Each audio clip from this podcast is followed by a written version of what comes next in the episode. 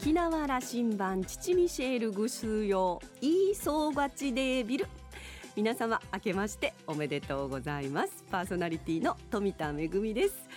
2019年新しい年を迎えました。イノシシ年なんですよね。っぱね年々こうやっぱり時間が経つのは早いなと思いますけれどもね。あの40回以上この年明けを迎えてる身としましてはあのあ本当にまた1年経ったんだなというふうに思いますがそれでもやっぱり新しい年を迎えてこうフレッシュな気分というのはいいものですね。今年も1年沖縄羅針盤どうぞよろしくお願いいたします。では5時までお付き合いください。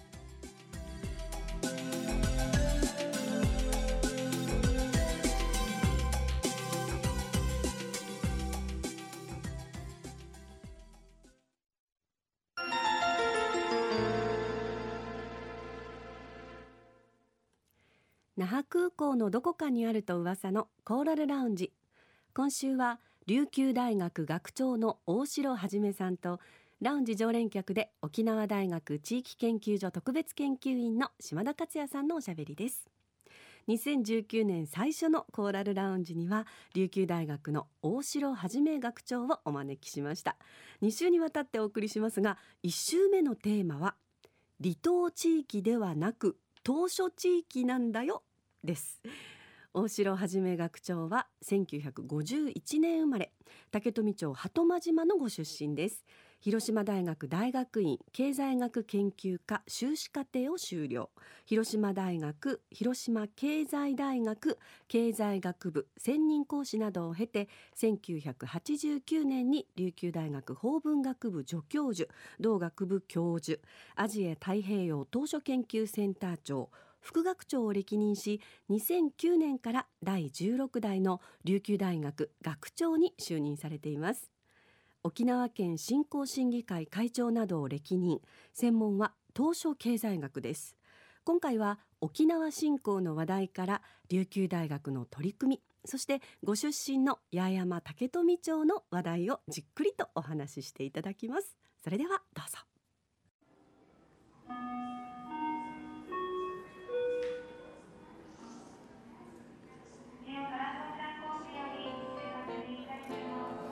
思い出していました。前回インタビューさせていただいたのはですね、うん、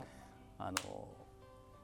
前回インタビューさせていただいたのは副学長に就任なさったという頃で2010年頃なんですよ。あのこれだけ研究がお好きな先生がよくあのなんていうかな組織運営のところの引き受けなさいましたねとあのいうことをご苦労様ですと申し上げた記憶があります。あそうです。また記憶にないのですみません。あの先生とはあの島々奄美にも行きましたし八重山の島にも行きましたしフィールドワークお付き合いさせていただいて、はい、あのもう20年ぐらいになります。えっと、えー、その副学長の時代も大変でしたが、はい、学長を引き受けなさったんだという話のところから、はい、えっとあの ちょっと大学の話もさせてください、はいはい、えー、先生副学長学長なられた時から、はい、やっぱ変わったなと。あの卒業生の端くれでもありますし、はい、流大がどう動いてるかなと。沖縄にとっての,、あのこの大きなパワーがですねどう動くかなと。先生あの入学生たちに URGCC と、このメッセージ出しておられますね、琉球大学こうあるからと、こういう人材になれという話を、少し先生の話から聞かせてください。あそうですか。えっ、ー、とこの URGCC っていうのは UR は琉球大学という、うん、略語を使って GCC は G はグローバルシティズン、うん、カリキュラムということで URGCC ということで、えー、これはですねあの 琉球大学を卒業したらあの卒業した学生はもう共通にこういうあの学力を有しているというあのことをあの標準化しようということで作ったものです。で例えばあの責任感を持つとかコミュニケーション能力を持つとかですねあるいは あの社会性あるいは国際性を備えているとか、まあ、そういったのを7つの目標を作ってでそれを本人が取る科目で、まあ、科目によってあの 例えばコミュニケーション能力が強い科目もあるしであるいはあの社会性が強い 科目もあって、まあ、そういう科目を自分で組み合わせてと取りながら総合的に7つの能力を身につけた学生を出すと。そうすると国内だけじゃなくて、まあ、ゴロバルにも通用するということで、まあ、そういう意味でグローバルシティズンと、まあ、日本語に訳すると地球市民とでも訳すすればいいですかね、まあ、そういう力をあの身につけさせようということでこれは平成24年から、まあ、実施しました、アイデアは私が、あの えー、提供してで実際に実施するまでには2年ぐらいかかったんでしょうかね。でまあここまで来てじゃあそうじゃなくてまた次のですね、えー、あの素養を入れた形で もっと国際通用性のある学生を出そうということで、えー、ちょっと難しい言葉今使っていますが、うん、コンピテンシーという言葉を使って、えー、もっとあの、えー、例えば論理的思考を身につけるとかですね批判精神を身につけるとか、まあ、私自身はもっとあの全体をですねシステマティックに見れる、うん、システムシステム思考っていうのを身につけてもらおうという、まあ、そういう学生を育てていきたいというふうに考えていますが、まあ、こちらの方は次のあの学長がやる仕事になるかと思います。あの琉球大学らしいというか沖縄らしいあの学問の分野を追求させされておられるなと思って私はあの後ろからいつも追っかけているんですけども。えと実はですねあの、まあ、東証経済学っていうのは、えー、まあそれそれをやってますと言ったらあの本土の学会の仲間はなんでこんな賞のないところをやるんだと 言われてはいます。そんなこと言うですか？いや言われて最先端じゃないですか。だからあのまあ今はどうかわかりませんが、うん、私東証経済学という講義をあのやってましたが、まあその時はもう全国で唯一私しか あの開講してない科目でテキストもないです。まあ自分の、えー、考えであのてまあ悪く言えば適当に講義をしていたということなんですが、えー、まああの島っていうのをですね、まあ、経済っていうのが例えば沖縄本島でも沖縄経済っていうと例えば環境とか文化とか切り離して経済だけ考えるんですね。もののあの流通とかしか考えないんですけど島で経済というと何かというと、まあ、経済ということは島にはないと思うんですが暮らしなんですよね。うん、暮らしっていうのはやっぱり自然環境の中で自然環境とともにあの ありますし祭りとかそういうのがもうずっと暮らしの中にあってでそれをあの切り離すことができないとむしろ総合的に関わってるんではないかということでまあ、そのようなアプローチで、まあ、経済学作って自分なりの学問体系作ってるつもりなんですがでその時一番あのキーワード東証学っていうのは何かっていう時に、まあ、私はだからそういう意味で住民のあの生活の知恵だっていうことをいつも言ってるんですけどね、でまあ、英語でウィズダムっていうことなんですけど、えー、だからそういう島で伝えられてきたいろんな蓄えられてきた生活の知恵っていうのがやっぱり生きる術であるし、まあ、それを学問の中心に据えてやろうかと、まあ、そう。島々の住民の知恵を学問まで昇華させていく部分だったんですね。いうことをしようと今努力しているところです。あのそれは沖縄の発展とともに学問も発展してきたと僕は思ってるんですが。えー、戦後という起点にしましょうか、ね、はい、その沖縄の発展、まあ、復帰をの分岐点があって、えー、振興計画沖縄の振興計画はずっと先生ご覧になってこられて、うん、2019年迎えて、まあ、今回あの昨年2018年に選ばあの選出された玉城デニー知事の一番の仕事はおそらく次期、まあ、進行計画を作るということなんだろうと思いますけど、あの過去を見ながらこれからというところその進行計画に関してのコメントを先生から。はい、えー、っと進行計画まあこれまでご承知のようにあのインフラ整備って言いますかあの 格差是正とかいうことがあの復帰して30年40年言われてそれでインフラ整備をやってくると。でまあそれでかなり良くなりました。その頃までの計画には開発という言葉もありましたね。そうそう開発というのもありましたしまああのそれ悪かったっていうことじゃないんですけれどもただその流れがずっと今までありますしいわゆるハードハード的な発想しかないので。なかなかギア変えよう変えようと思うなんか変えきれないって言いましたね。変えきれないですね。だからまあソフト事業っていうのをやっていかないといけないと。まあハードも今後はまあ補修とか、あの改修とか必要になりますけどむしろあのソフト面で例えば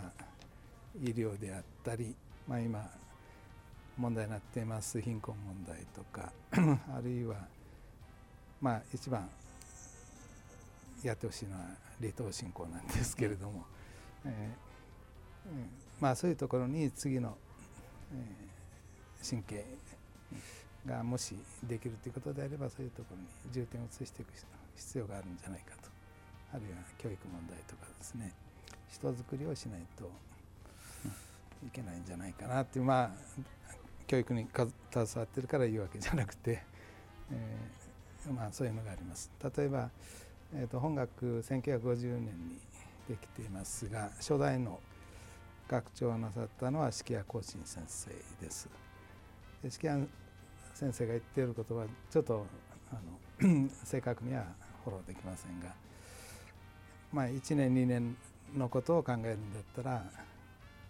まあ、野菜を植えなさいと米を植えなさいと、えー、10年先を10年20年を考えるんだったら木を植えなさいと。で100年を考えると人を育てなさいっていうまあそんな まあどこでもあるようなんですね。100年の経緯の中で人材育成あるいは教育をするべきだっていうことをもう意味軸もおっしゃっていて、まあ、その通りだと思っておりますだから本学あの沖縄県も 今後はですねやっぱり人づくりっていうのも大事だろうしその中で人づくりを優先することによって産業振興もできるし地域町づくり地域づくりができるんじゃないかなと、まあ、遠回りかもしれないんですがそれが健全な発展じゃないかなと思ってますけどね。あの今後議論されていく次期振興計画の中心にそれがあるべきだと少しその人材育成という部分での具体的な先生のイメージ次こうあるべきだという話をいただけますか？はい、えー、とまあ、人材育成としては まあ大学もですねあの、まあ、そういう意味で改革をやれとか言われて、うん、ずっと尻叩かれていますけれどもさっきの URGCC もその一環としてやってるんですけれど、えーまあ、人材育成っていうのは、まあ、今後は、まあ、主体的に自分で考えるあの人間を作っていく。あるいは生涯学び続ける人間を作っていくと。いうことかなと思ってます。だから従来型って言いますか。これまではこれ大学入試が一番悪かったと思うんですが知識の詰め込みをやってきた でこれを知識じゃなくてさっき言ったように知恵をつけるいかに知恵をつけせるかという教育をしていかないといけないんじゃないかと思ってます。でそうするとインターンシップとかあるいは 島々を見て回るとかまあそういうフィールドワークをしながら学ぶ方が大きいんじゃないかなというふうに思ったりしてますね。振興計画の話を少し戻させてもらって、はい、先ほど沖縄振興計画の中でも時期よりその当初地域への目配りができるようなことが大事だということをおっしゃられました。だからあの国もこれ4年前ですかあの国境離島地域ということの法律を制定して、はいはい、あの重要性を、まあ、あの国全体としても認識が始まった。あで竹富町がですねその中で海洋基本計画というのをまとめたんですね。はいはい、あのこの辺先生も多分助言なさっておられると思うんですけどもこの辺竹富での動きみたいなことに、はい、あのコメントいただけますか？えっ、ー、とまあ通常行政が 自治体があの作成策定しなければいけない総合計画というのがあるんですが、まあ、それとはあの、まあ、補完する形でですね海洋基本計画というのを町が作ったっていうのは非常に画期的だと思ってますね。で まあ、国の施策とのまあ連携で自治体が担う役割っていうのをあの、えーまあ、その計画の中には書かれていてですから、まあ、国がやるべきこともちろん県がやるべきこと市町村がやるべきことの役割分担の中で特に竹富町があの海洋っていうことに、えー、着目して作ったのはすごくこれは画期的だというふうに評価しております。えー、まああの竹富町の資源っていうのは、まあ、島は小さいですけれどもやっぱり周りの海が大きな資源ですのでただ海というのがあの あの我々ではコントロールできないという自然の 海ですのでそれ海とどう共生していくかあるいはそれをどう活用していくかという観点で作られていると思います。まあ、そういうことで非常にこの素晴らしい もう第2次までできてますので。じゃあ後輩たちを褒めてやりたい気持ちでおられるわけですね。そうです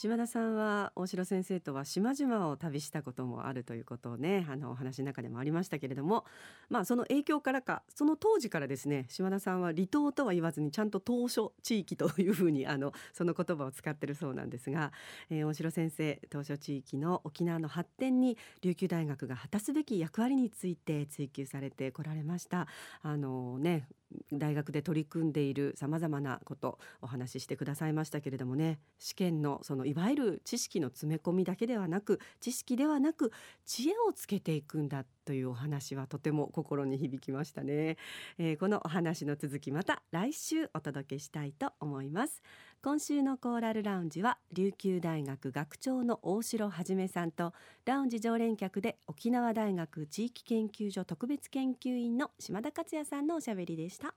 では一曲お届けいたします。1979年のナンバーです。アバで I have a dream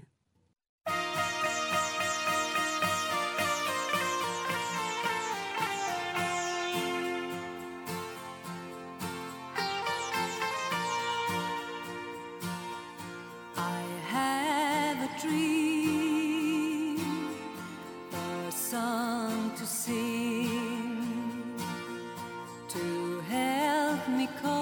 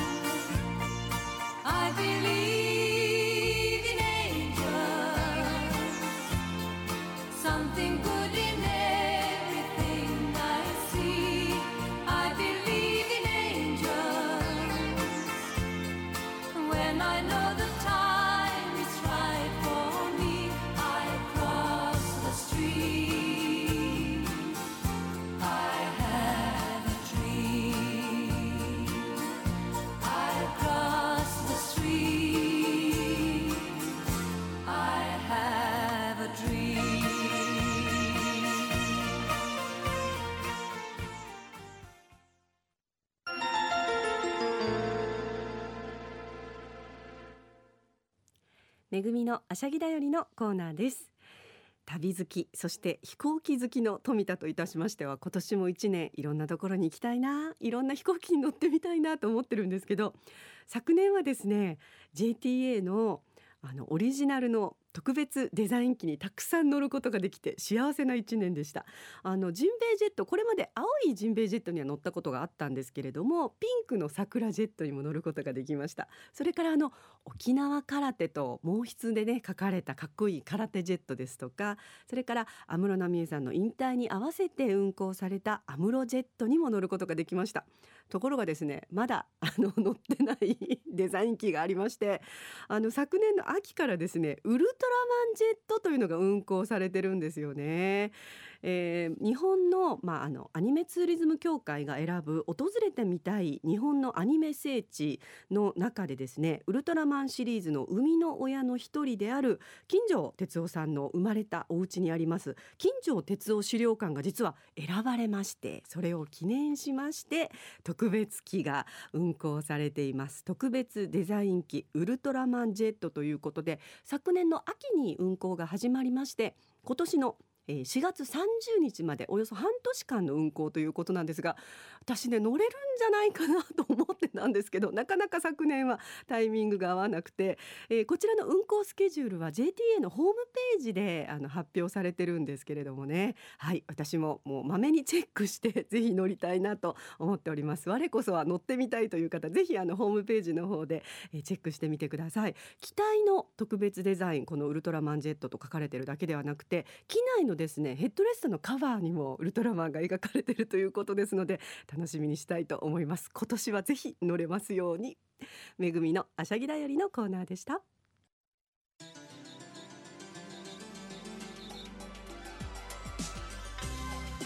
ラジオ沖縄ではラジコでの配信を行っています。スマートフォンやパソコンでリアルタイムでお聞きいただけるほか1週間の振り返り聴取も可能です。さらに沖縄羅針盤の過去の放送音源はポッドキャストでも配信しています。こちらはラジオ沖縄のホームページからアクセスしていつでもお楽しみいただけます。また沖縄羅針盤のホームページでは番組情報の発信のほか私富田恵とコーラルラウンジ常連客の島田克也さんのフェイスブックへもリンクしておりますのでお時間のある時にぜひこちらもチェックしてみてください。沖縄羅針盤今週も最後までお付き合いいただきましてありがとうございました。そろそろお別れのお時間です。パーソナリティは富田恵でした。それではまた来週。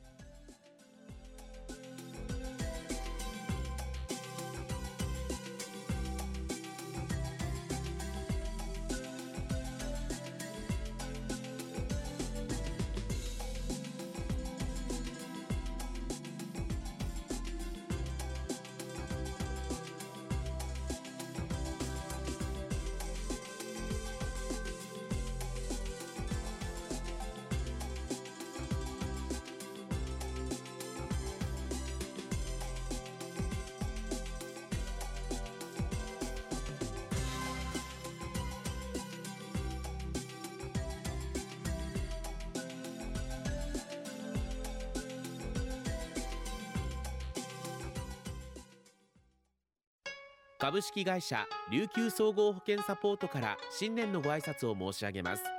9年中は格別なるご愛顧を賜り誠にありがとうございました。今年も皆様にとって良い年でありますよう記念申し上げます。本年も株式会社琉球総合保険サポートをどうぞよろしくお願いいたします。モスバーガーより新年のご挨拶を申し上げます。9年中は格別なるご愛顧を賜り誠にありがとうございました。もっと安全安心にもっと美味しく。モスは次々取り組んでいきます。本年もモスバーガーをどうぞよろしくお願いいたします。沖縄マツダ新春初売り開催。大人気のアクセラ CX3 を2019初売りだけの限定価格で大放出。来場福袋や制約特典も沖縄マツダ新春初売りは1月14日まで。社員が一番マツダ好き沖縄マツダへ GO! 5時をお知らせします。JOXR